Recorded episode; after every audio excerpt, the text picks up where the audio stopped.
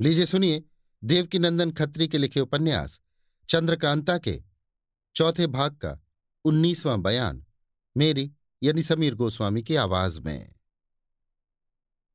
बहुत सवेरे महाराज जय सिंह, राजा सुरेंद्र सिंह और कुमार अपने कुल अयारों को साथ ले खोह के दरवाजे पर आए। तेज सिंह ने दोनों ताले खोले, जिन्हें देख महाराज जय सिंह और सुरेंद्र सिंह बहुत हैरान हुए।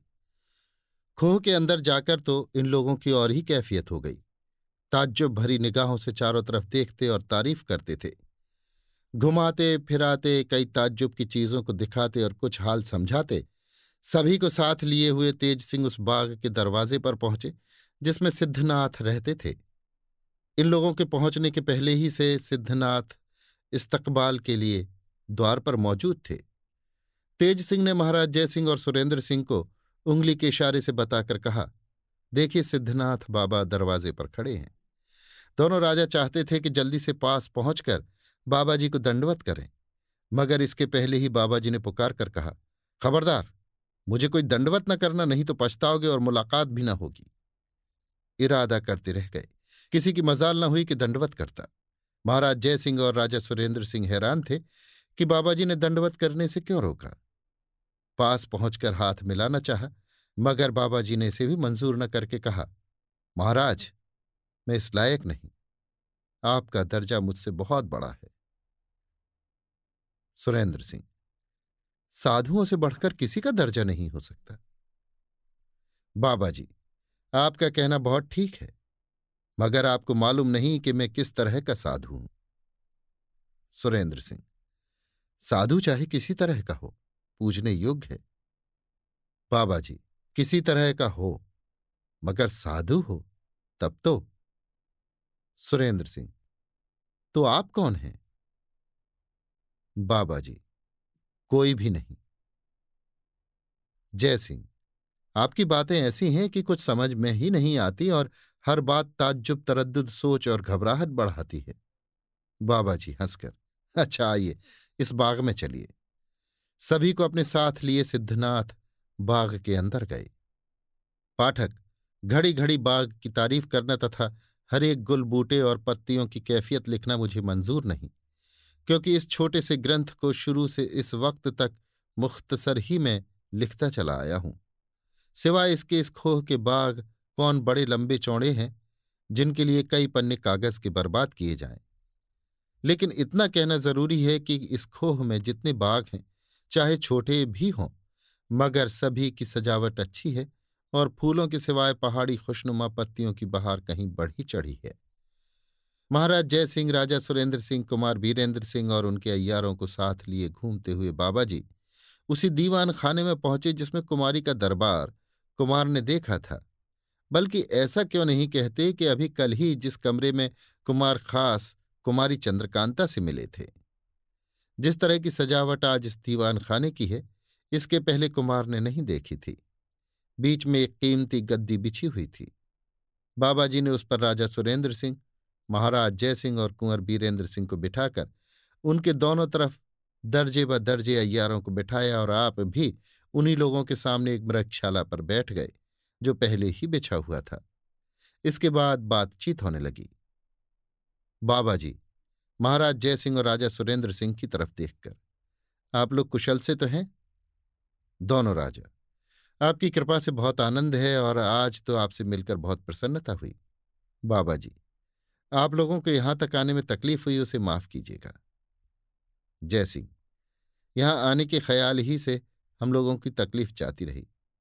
आपकी कृपा न होती और यहाँ तक आने की नौबत न पहुँचती तो ना मालूम कब तक कुमारी चंद्रकांता के वियोग का दुख हम लोगों को सहना पड़ता। बाबा जी, मुस्कुराकर। अब कुमारी की तलाश में आप लोग तकलीफ़ ना उठावेंगे जय सिंह। आशा है कि आज आपकी कृपा से कुमारी को ज़रूर देखेंगे। बाबा जी, शायद किसी वजह से अगर आज कुमारी को देख न सके तो कल ज़रूर आप लोग उससे मिलेंगे। इस वक्त आप लोग स्नान पूजा से छुट्टी पाकर कुछ भोजन कर ले, तब हमारे आपके बीच बातचीत होगी। बाबा जी ने एक लौंडी को बुलाकर कहा कि हमारे मेहमान लोगों के नहाने का सामान उस बाग में दुरुस्त करो जिसमें बावली है। बाबा जी सभी को लिए उस बाग में गए जिसमें बावली थी। उसी में सभी ने स्नान किया और उत्तर तरफ़ वाले दालान में भोजन करने के बाद उस कमरे में बैठे जिसमें कुंवर बीरेंद्र सिंह की आँख खुली थी। आज भी वो कमरा वैसा ही सजा हुआ है, जैसा पहले दिन कुमार ने देखा था। हाँ इतना फ़र्क है कि आज कुमारी चंद्रकांता की तस्वीर उसमें नहीं है। जब सब लोग निश्चिंत होकर बैठे तब राजा सुरेंद्र सिंह ने सिद्धनाथ योगी से पूछा, ये खूबसूरत पहाड़ी जिसमें छोटे छोटे कई बाग हैं, हमारे ही इलाके में है, मगर आज तक कभी इसे देखने की नौबत नहीं पहुँची। क्या इस बाग से ऊपर ही ऊपर कोई और रास्ता भी बाहर जाने का है? बाबा जी, इसकी राह गुप्त होने के सबब से यहाँ कोई आ या जा नहीं सकता था। हाँ जिसे इस छोटे से तिलिस्म की कुछ खबर है, वो शायद आ सके। एक रास्ता तो इसका वही है जिससे आप आए हैं। दूसरी राह बाहर आने जाने की इस बाग में से है, लेकिन वो उससे भी ज़्यादा छिपी हुई है। सुरेंद्र सिंह, आप कब से इस पहाड़ी में रह रहे हैं? बाबा जी, मैं बहुत थोड़े दिनों से इस खोह में आया हूँ, सो भी अपनी खुशी से नहीं आया, मालिक के काम से आया हूँ। सुरेंद्र सिंह, ताज्जुब से, आप किसके नौकर हैं? बाबा जी, ये भी आपको बहुत जल्दी मालूम हो जाएगा। जय सिंह, सुरेंद्र सिंह की तरफ़ इशारा करके। महाराज की जुबानी मालूम होता है कि ये दिलचस्प पहाड़ी, चाहे इनके राज्य में हो, मगर इन्हें इसकी खबर नहीं और ये जगह भी ऐसी नहीं मालूम होती जिसका कोई मालिक ना हो। आप यहाँ के रहने वाले नहीं हैं तो इस दिलचस्प पहाड़ी और सुंदर सुंदर मकान और बगीचों का मालिक कौन है? महाराज जयसिंह की बात का जवाब अभी सिद्धनाथ बाबा ने नहीं दिया था कि सामने से वन कन्या आती दिखाई पड़ी। दोनों बगल उसके दो सखियाँ और पीछे पीछे दस पंद्रह लौंडियों की भीड़ थी। बाबा वन कन्या की तरफ़ इशारा करके, इस जगह की मालिक यही है। सिद्धनाथ बाबा की बात सुनकर दोनों महाराज और अय्यार लोग ताज्जुब से वन कन्या की तरफ़ देखने लगे। इस वक्त कुंवर बीरेंद्र सिंह और तेज सिंह भी हैरान हो वन कन्या की तरफ़ देख रहे थे। सिद्धनाथ की जुबानी ये सुनकर कि इस जगह की मालिक यही है कुमार और तेज सिंह को पिछली बातें याद आ गई। कुंवर बीरेंद्र सिंह सिर नीचा कर सोचने लगे कि बेशक कुमारी चंद्रकांता इसी वन कन्या की कैद में है। वो बेचारी तिलिस्म की राह से आकर जब इस खोह में फंसी, तब इन्होंने कैद कर लिया। तभी तो इस ज़ोर की चिट्ठी लिखी थी कि बिना हमारी मदद के तुम कुमारी चंद्रकांता को नहीं देख सकते। और उस दिन सिद्धनाथ बाबा ने भी यही कहा था कि जब ये चाहेगी तब चंद्रकांता से तुम्हारी मुलाकात होगी।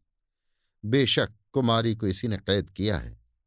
हम इसे अपना दोस्त कभी नहीं कह सकते, बल्कि ये हमारी दुश्मन है, क्योंकि इसने बेफायदे कुमारी चंद्रकांता को कैद करके तकलीफ़ में डाला और हम लोगों को भी परेशान किया। नीचे मुँह किए इसी किस्म की बातें सोचते सोचते कुमार को गुस्सा चढ़ाया और उन्होंने सिर उठाकर वन कन्या की तरफ़ देखा। कुमार के दिल में चंद्रकांता की मोहब्बत चाहे कितनी ही ज़्यादा हो, मगर वन कन्या की मोहब्बत भी कम न थी। हाँ इतना फ़र्क ज़रूर था कि जिस वक्त कुमारी चंद्रकांता की याद में मग्न होते थे, उस वक्त वन कन्या का ख्याल भी जी में नहीं आता था, मगर सूरत देखने से मोहब्बत की मज़बूत फांस गले में पड़ जाती थी। इस वक्त भी उनकी यही दशा हुई। ये सोचकर कि कुमारी को इसने कैद किया है, एकदम गुस्सा चढ़ाया, मगर कब तक? जब तक कि ज़मीन की तरफ़ देखते सोचते रहे। जहाँ सिर उठाकर वन कन्या की तरफ़ देखा, गुस्सा बिल्कुल जाता रहा, ख्याल ही दूसरे हो गए। पहले कुछ सोचा था, अब कुछ और ही सोचने लगे। नहीं नहीं, ये बेचारी हमारी दुश्मन नहीं है। राम राम ना मालूम क्यों ऐसा ख्याल मेरे दिल में आ गया? इससे बढ़कर तो कोई दोस्त दिखाई ही नहीं देता। अगर ये हमारी मदद न करती तो तिलिस्म का टूटना मुश्किल हो जाता। कुमारी के मिलने की उम्मीद जाती रहती। बल्कि मैं खुद दुश्मनों के हाथ पड़ जाता। कुमार क्या? सभी के ही दिलों में एकदम ये बात पैदा हुई कि इस बाग और पहाड़ी की मालिक अगर ये है तो इसी ने कुमारी को भी कैद कर रखा होगा। आखिर महाराज जयसिंह से न रहा गया। सिद्धनाथ की तरफ़ देखकर पूछा, बेचारी चंद्रकांता इस खोह में फंस कर इन्हीं की कैद में पड़ी होगी?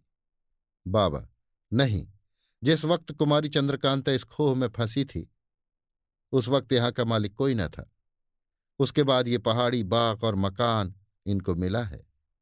सिद्धनाथ बाबा की दूसरी बात ने और भ्रम में डाल दिया। यहाँ तक कि कुमार का जी घबराने लगा। अगर महाराज जयसिंह और सुरेंद्र सिंह यहाँ ना होते तो ज़रूर कुमार चिल्ला उठते। मगर नहीं, शर्म ने मुँह बंद कर दिया और गंभीरता से दोनों मूढ़ों पर हाथ धरकर नीचे की तरफ़ दबाया। महाराज जयसिंह और सुरेंद्र सिंह से ना रहा गया। सिद्धनाथ की तरफ़ देखा और गिड़गिड़ा कर बोले, आप कृपा करके पेचीदा और बहुत से मायने पैदा करने वाली बातों को छोड़ दीजिए और साफ़ कहिए कि ये लड़की जो सामने खड़ी है कौन है?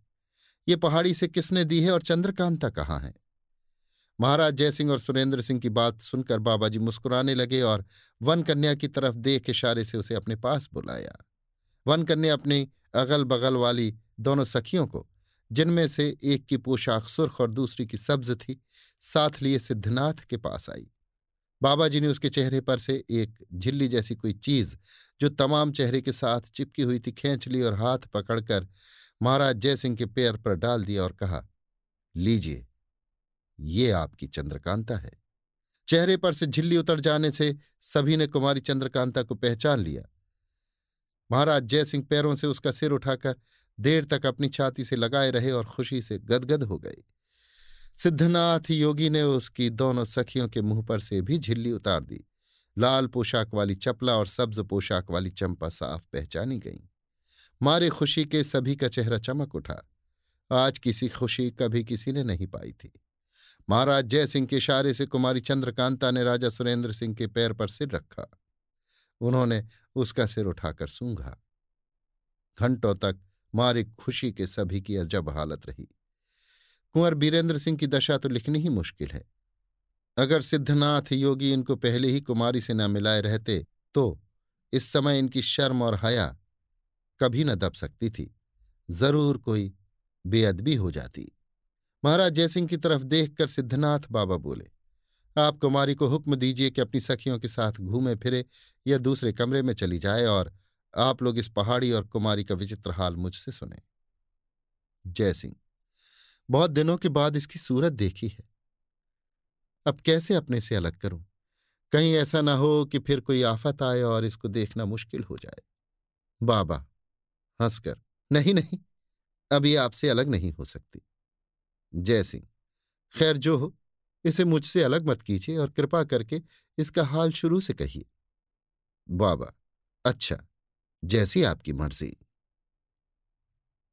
अभी आप सुन रहे थे देवकीनंदन खत्री के लिखे उपन्यास, चंद्रकांता के चौथे भाग का उन्नीसवां बयान, मेरी यानी समीर गोस्वामी की आवाज़ में।